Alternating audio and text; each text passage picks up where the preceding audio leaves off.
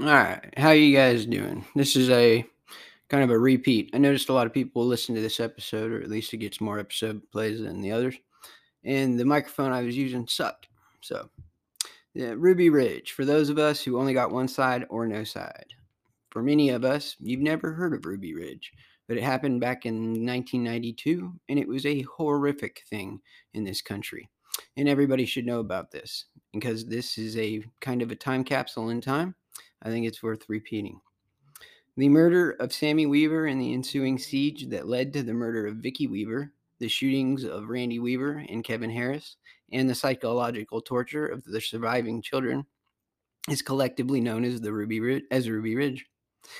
This was an absolute travesty in America, the beginning of a take no prisoners approach to law enforcement this was also an absolute joke as to just how many agencies were working on a, subverting a group without even knowing about each other's informants.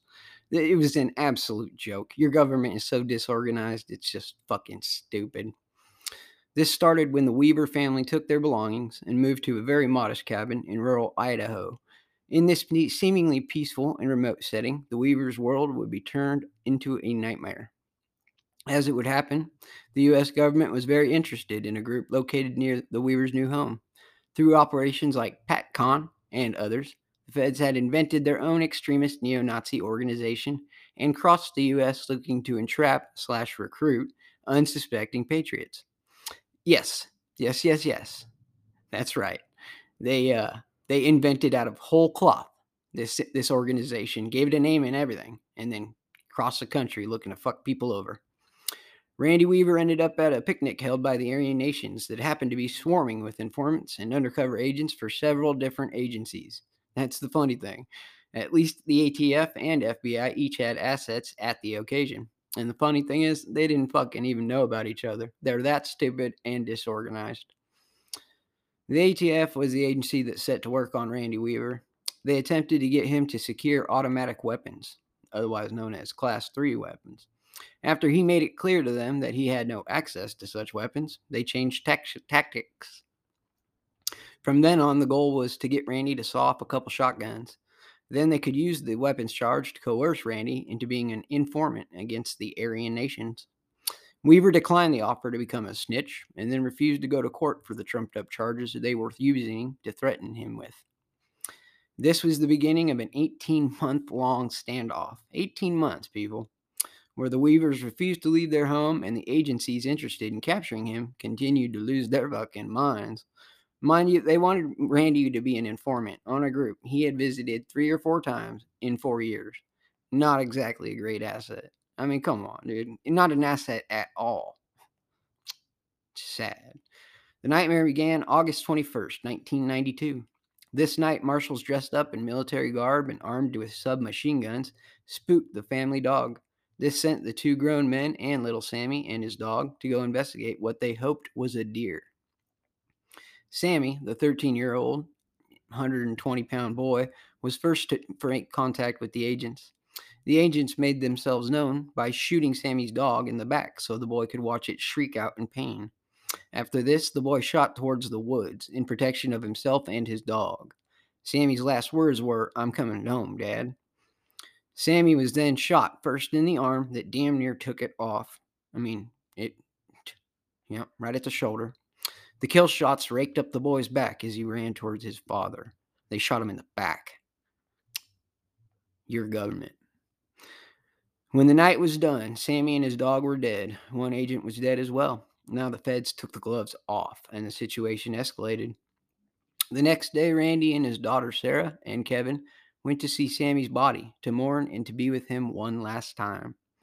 As Randy cleared the corner of the shed housing the lifeless body of his only son, he took a rifle shot to the shoulder.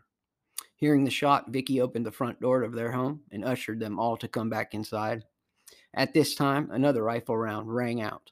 This shot was to tear through the face and throat of Vicki Weaver, killing her outright. She died holding her 18 month old. She fell straight down, gripping her daughter to keep her from falling. The bullet that ripped through Vicki's throat continued on into Kevin. Kevin was hit in the chest and suffered a punctured lung. Finally, they got all the bodies inside. Vicki was left in the entryway with a blanket covering her head. For the next several days, the Weaver family that remained alive was subject to psychological warfare. The feds would constantly ask how Vicki was doing. They would begin the mornings by saying, Good morning, Vicki. What's for breakfast? What do you have for the kids? We're eating pancakes. All after she was dead by their own hands. However awful this must have been on Randy Weaver, I am disgusted to think of the effects this had on his poor daughters. Watching your mother get butchered, your father shot, and the family friend wounded fucking so seriously that he would die if not given medical attention wasn't enough. They had to endure the taunting by federal agents over their dead mother, who was lying right in plain sight. And by this time, man, eh, six, seven days into it, she, shit, man, dead bodies start to bloat and stink. Mm. In the end, Weaver and Harris were both found not guilty. You understand that? Weaver and Harris, the two men, not guilty of the charge, except one failure to appear in court for Weaver. So the dead fucking agent, didn't get a thing for that. The government paid out a million dollars to each surviving child and a hundred thousand dollars for Randy himself. Here's some quotes from Weaver's congressional testimony. Quote, on August 21st, 1992, federal marshals shot my son, Samuel, in the back and killed him. He was running home to me. His last words were, I'm coming, Dad.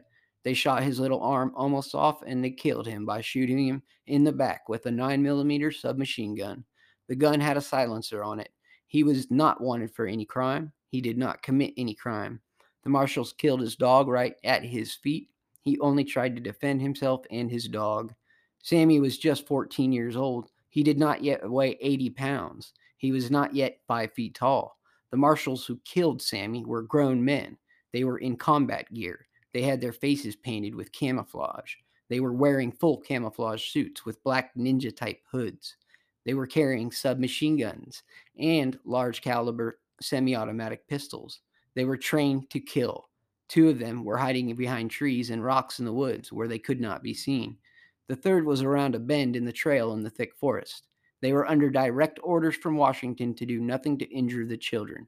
They were to have no contact or confrontation with me or my family. They killed him anyway in violation of their orders. On August 22, 1992, completely without warning of any kind, an FBI sniper shot and killed my wife, Vicki. He was using a 308 caliber sniper rifle with a specially weighted barrel and a 10 power scope. He was using match grade ammunition. He had years of training to kill. I heard him testify at the trial that he wanted to kill. He shot my wife in the head and killed her. She was not wanted for any crime. There were no warrants for her arrest. At the time she was gunned down, she was helpless. She was standing in the doorway of her home. She was holding the door open for me and Sarah and for Kevin Harris. She was holding Elishaba, our 10 month old baby girl, in her arms. As the bullet crashed through her head, she slumped to her knees, holding Elishaba tightly so she would not drop her. We took the baby from her as she lay dead and bleeding on our kitchen floor. Unquote. This is hardly breaking news, but it's important to me. I was only 10 years old when this happened and remember nothing about it from the time. I have had to research it myself to get anything close to the truth. The Weaver family has been called white, separ- white supremacists and plenty else to dehumanize them. Let this be a history lesson for those who were too young to have seen this firsthand. This is my small attempt to humanize and support the Weavers and all the rest of the victims of this demonic government. And then there's a link to the testimony on my website. And this really this really marked a turning point in law enforcement in this country. It really did. Um, this take no prisoners, kill attitude man, did it take over right around this time. And PatCon, y- y'all should really check that out. You can just search PatCon. Um, this is, you know, it's Patriot Conspiracy. So this is an operation they put together in the 1980s. And by 1992, it had developed itself into, you know, something all a, a thing unto its own, which is what happens with these government programs, right? Because they're ran by really imperfect fucking lunatic people. Um, the type of people that would shoot a fucking unarmed woman in the face holding a baby. All right. That's the type of people we're talking about. not the type of people you would want watching your children. Hmm. Or, or is it the type of people that you're sending your children to at school? But this isn't about school. You know, right after this, you know, just a mere year later was Waco. And what another god awful just display of just unbelievable force against a peaceful group of people.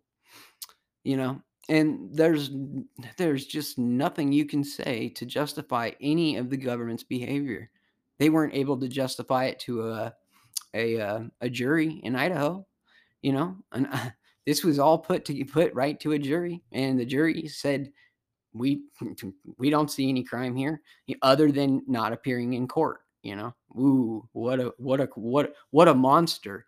And as for the Aryan nations, I mean, Jesus, they must all be feds, right? I mean, if you think you can, you know, I, I wouldn't trust a single, uh, not a single like, uh, you know, high publicity militia or any of these groups, man. They're they're more feds than there are not.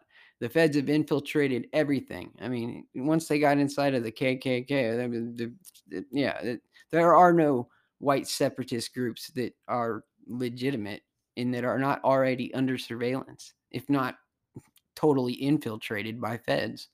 Um, yeah, you can really only trust the people that you know.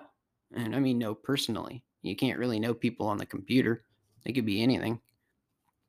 But police used to be peace officers in this country, you know, and yeah, your home used to be something that was uh, considered your castle, and that's that's why Randy wasn't found guilty. I mean, you know, an agent was killed. He could have been killed by friendly fire. The truth is, these lunatics were firing blankly into the woods, you know, and they murdered a little boy, you know, a 14 year old boy.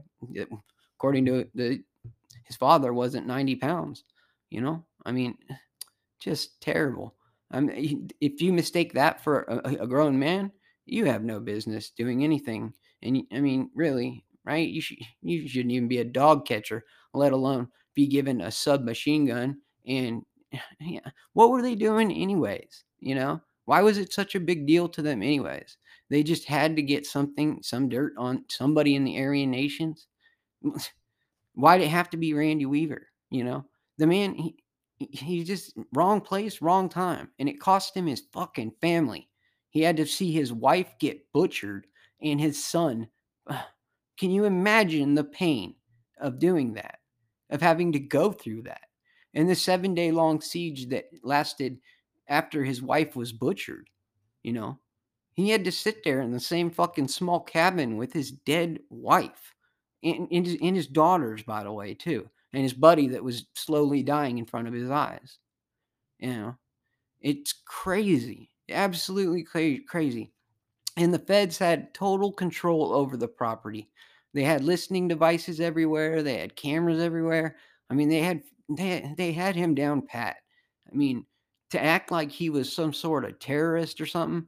You should, I mean, just look at some of the footage from the time. They they they cordoned off the area like it, you know, like they were dealing with a, you know, uh, a foreign invasion. It's just nutty. Uh, the local people went on down there to, you know, call them baby killers and freak out on them, but the news just reported, oh, these white separatists, you know, they're up here causing trouble. You know, that's not the truth. That's not the truth at all.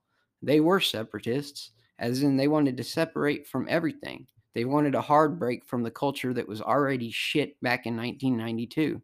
You know, so that's why they moved to a cabin in the fucking forest in Idaho. And if you can't be, you know, left alone in a forest in Idaho, where the hell can you be left alone? My guess is nowhere. And that was back in 1992. So you can only imagine how things have changed. They've changed radically. I can tell you that. I lived in a time where cops acted like peace officers, and I've watched them turn into monsters.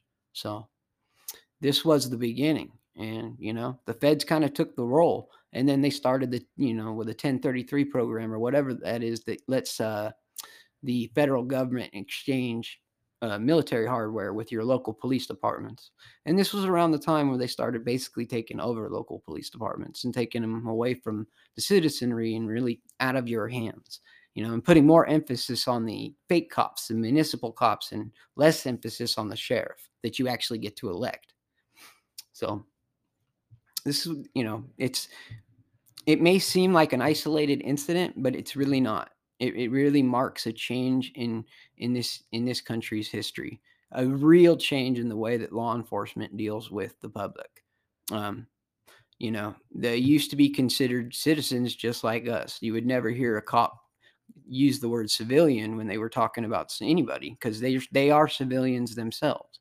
You know, they're not military. The police are not military in this country. There's something called posse comitatus that it, it bans the military from performing any police activities. They're, it's illegal. Um, it's it's obviously not in effect anymore, and it hasn't been in effect since 1992. That's the problem. These feds had no right to be doing what they were doing. They, they have no police powers in this country. The police powers lie in the elected sheriff of your county. Now, the elected sheriff of that county, I'm sure, didn't see anything he needed to get involved in. Uh, the elected sheriff in the county that Waco is in knew the people in, in the Branch Davidians, knew them well, and knew them as good Christian people that just minded their own fucking business. But the feds took a lot of interest in these people and murdered a lot of fucking people. So they have no right to do that at all. And if we were still paying attention to our elected sheriffs instead of these municipal fucking losers who pretend to be cops because they have a fucking costume, you know, we'd be a lot better off. Uh, the sheriff in your county is the highest legal authority. He can overrule anything some municipal cop says. He is really the only legitimate law enforcement officer because he holds office. You understand? He holds an elected office. So we call him an officer and we call his fucking, you know, his posse deputies. But that, you know, so if we don't like what his deputies are doing, we get rid of the sheriff. That's how that works. That's how you have local control over your fucking law enforcement. We have lost that. We have totally given it away. And they have violated posse comitatus at it. So it's a bad thing. It's terrible. Um, we need to take local power back. So, like I said, this kind of a redo of, of an episode that I noticed just got attention. So, this is a little bit more to it and a better a better recording.